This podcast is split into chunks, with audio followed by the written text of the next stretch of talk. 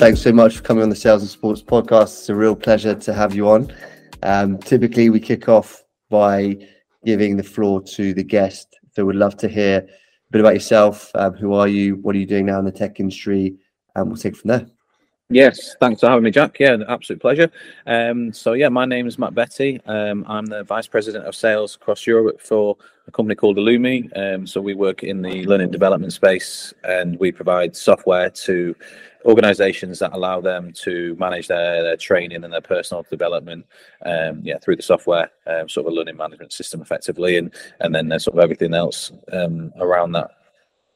Amazing. And and as it's the um, sales and sports podcast is is epic to have an ex athlete on. So we'd love to for the listeners we'd love to hear um, how you got into the tech space your transition from professional rugby and I guess maybe starting even even before that and going from traditional education.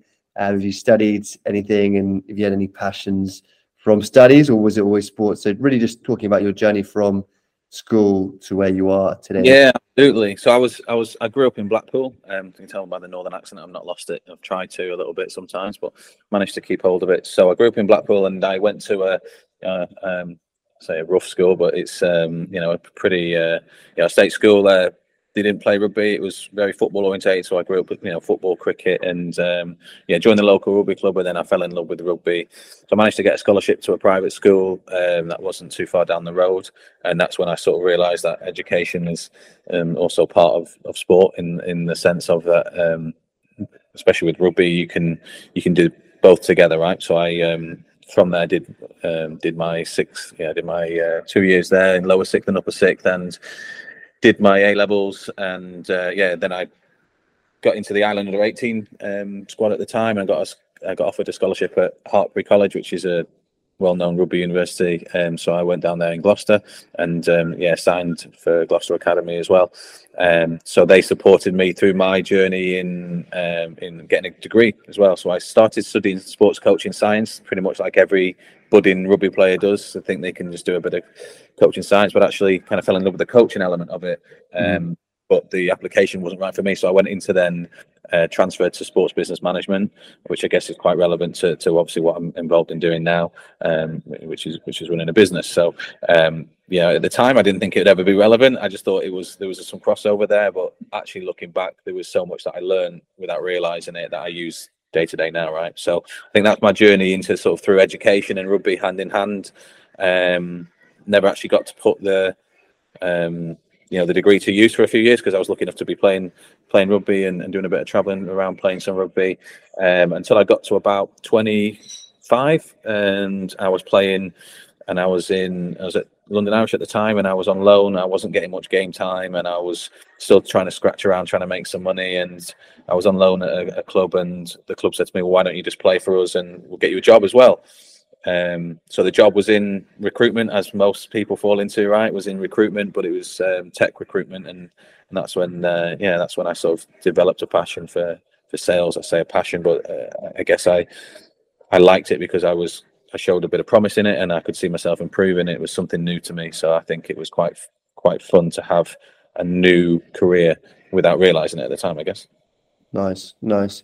That's really cool, and it's quite rare that we have professional rugby players or ex-professional rugby players on the pod. What was it like being a being a rugby player, and are there any skills or traits that you've taken from that career path into your sales tech sales journey today? Yeah, hundred percent. Loads is the answer. Um, I mean, what it was like being a rugby player was it was great. I mean, I guess if you if you ask every rugby player, they'll have different elements of it because you know you could some of the guys that I was lucky enough to play with that you know went on to play for England, British Lions, and you know, incredibly successful.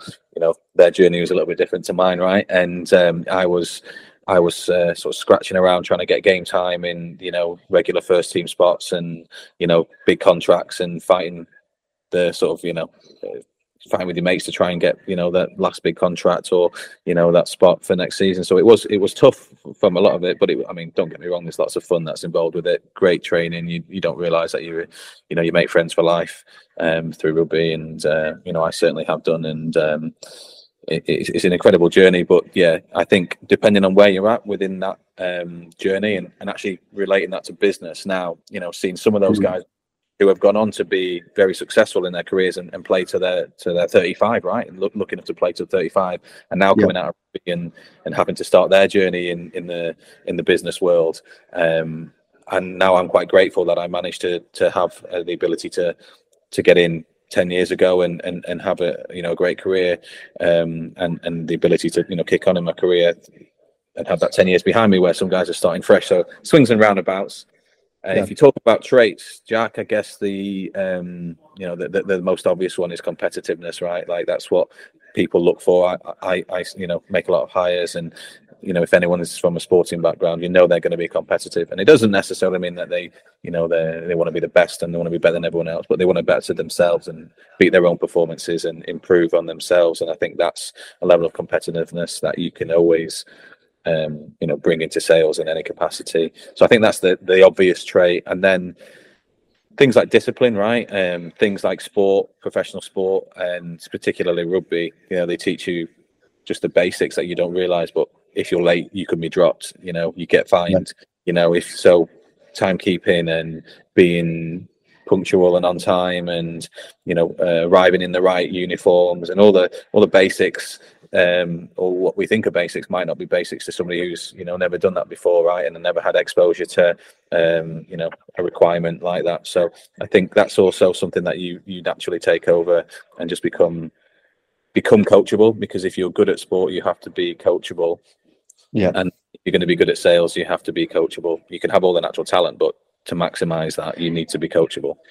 Definitely, no, I completely agree. And also, I guess the ability to handle, um, well, the ability to handle pressure and still operate at a high level.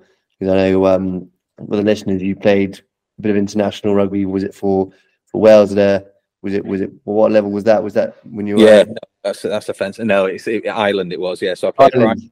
Yeah, Ireland under 18s and then 19s and 20s. So I was lucky enough to um, you know, represent Ireland at, uh, at uh, yeah, up to under 20s, um, which was good fun.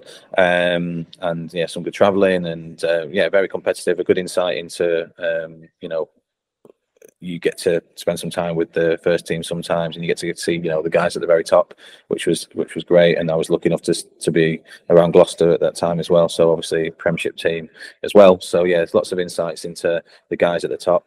Um, you know, when I started when I was 18, you know, the the big names there, club captains were you know Mike Tindall, right? You know, obviously very famous name in the sport, and people like that you look up to, and you try and you know see what they're doing and learn from them.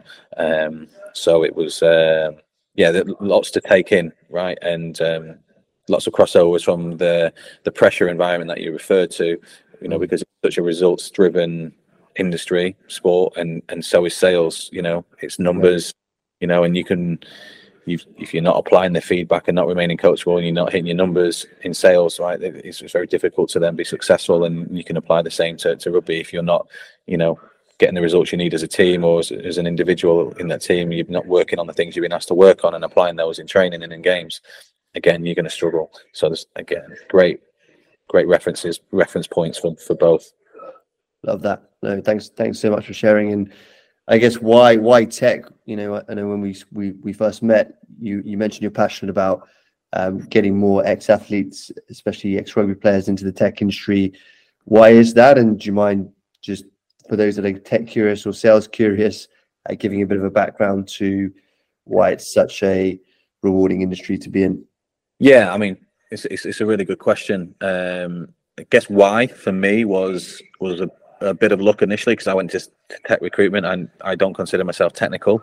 I think that's one thing to point out. You don't have to be technical to work in tech, right? You just have to be um, knowledgeable around a product or or what it, the service that you're selling, right?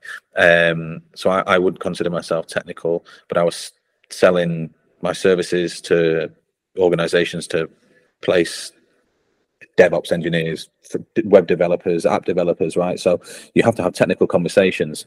Um, but I, I, think that's something that you naturally pick up.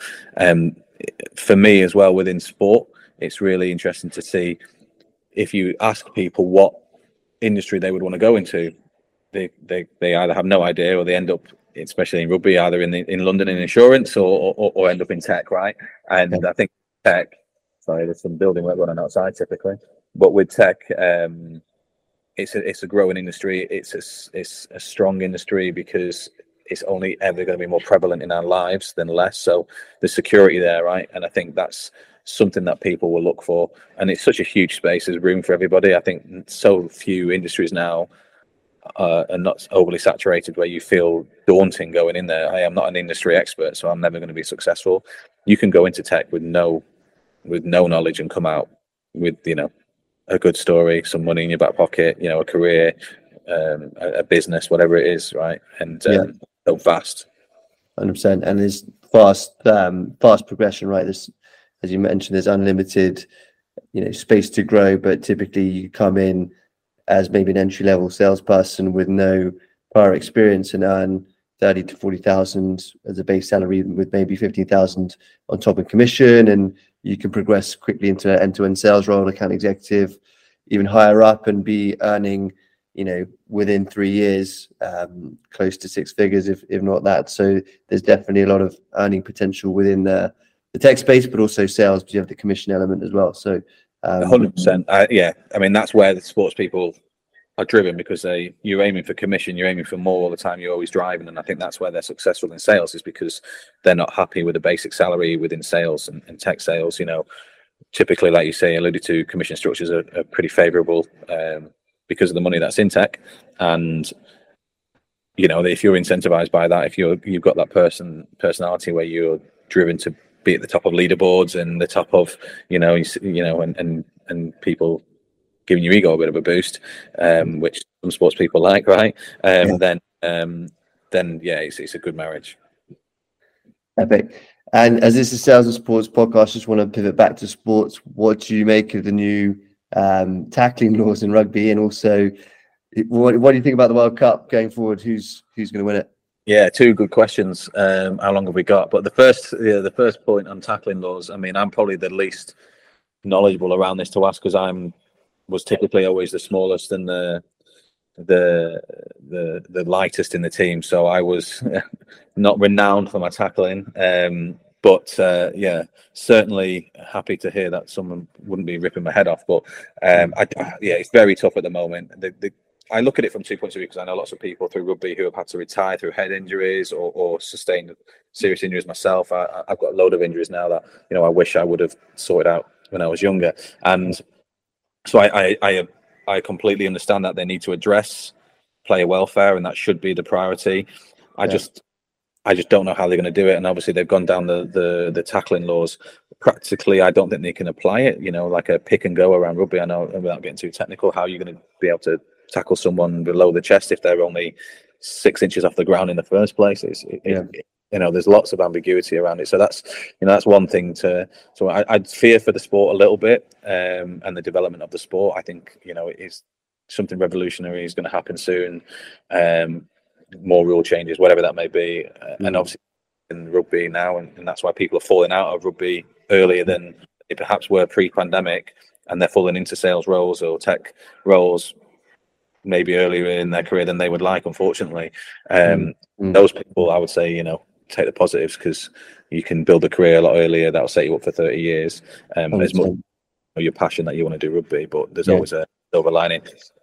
Who's going to win the World Cup? Uh, I'm going to go with Ireland. Ireland. I, I, think I think New Zealand will, but I think I, am obviously going to cheer for Ireland. I'm going to push. Yeah, obviously you can tell by my Irish accent, right? But mm-hmm. uh, yeah, I'm gonna I'm gonna support Ireland and I'm gonna give them a bit of a chance, maybe a final or semi final. Nice. Yeah, I think I think. What you? You got any money on anyone?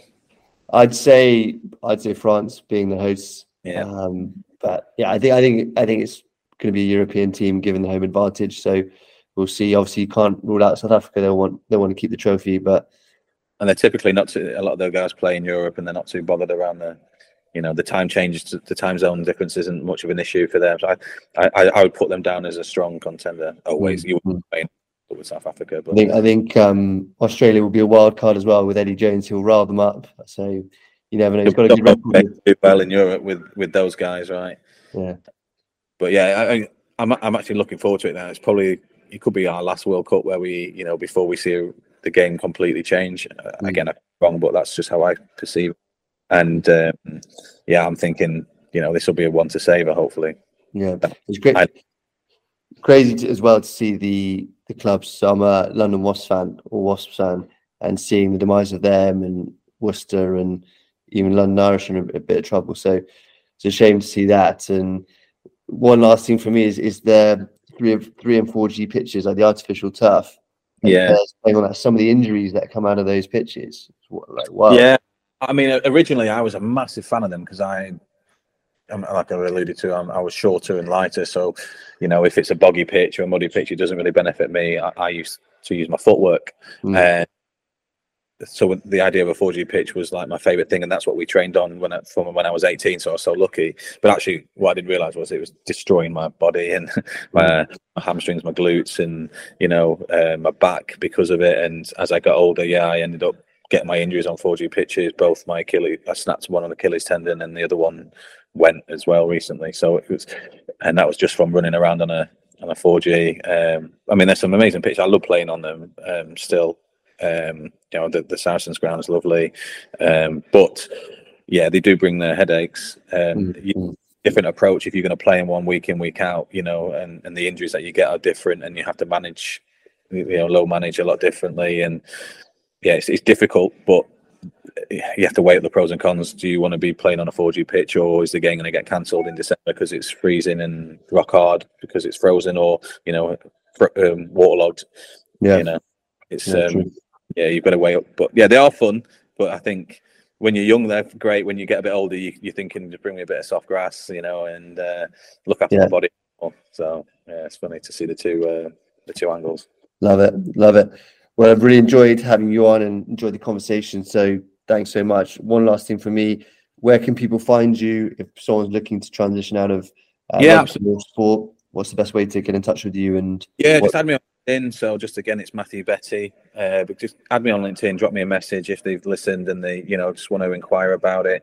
Um, you know, and, uh, and and I'll always, I've always tried to be helpful to people coming out of sport because I know how hard it can be to start a new career. You know, make potentially in your mid twenties all the way through to your mid thirties. You know, coming out of, of sport and starting again is is really daunting. But if if you've got the traits that made you successful in sport, then you'll have some traits that will make you successful in in tech and sales. So um, yeah, please reach out if you do, and, and, and if I can't help directly, I'll try and find the people that can. Awesome. Thanks so much, Matt. Absolute legend. Uh, keep in touch. We'll circle back offline. No, it's been a pleasure, Jack. Thanks for having me, and um, you know, I, I, hope to keep in touch. Take care. Thanks, man. Bye bye.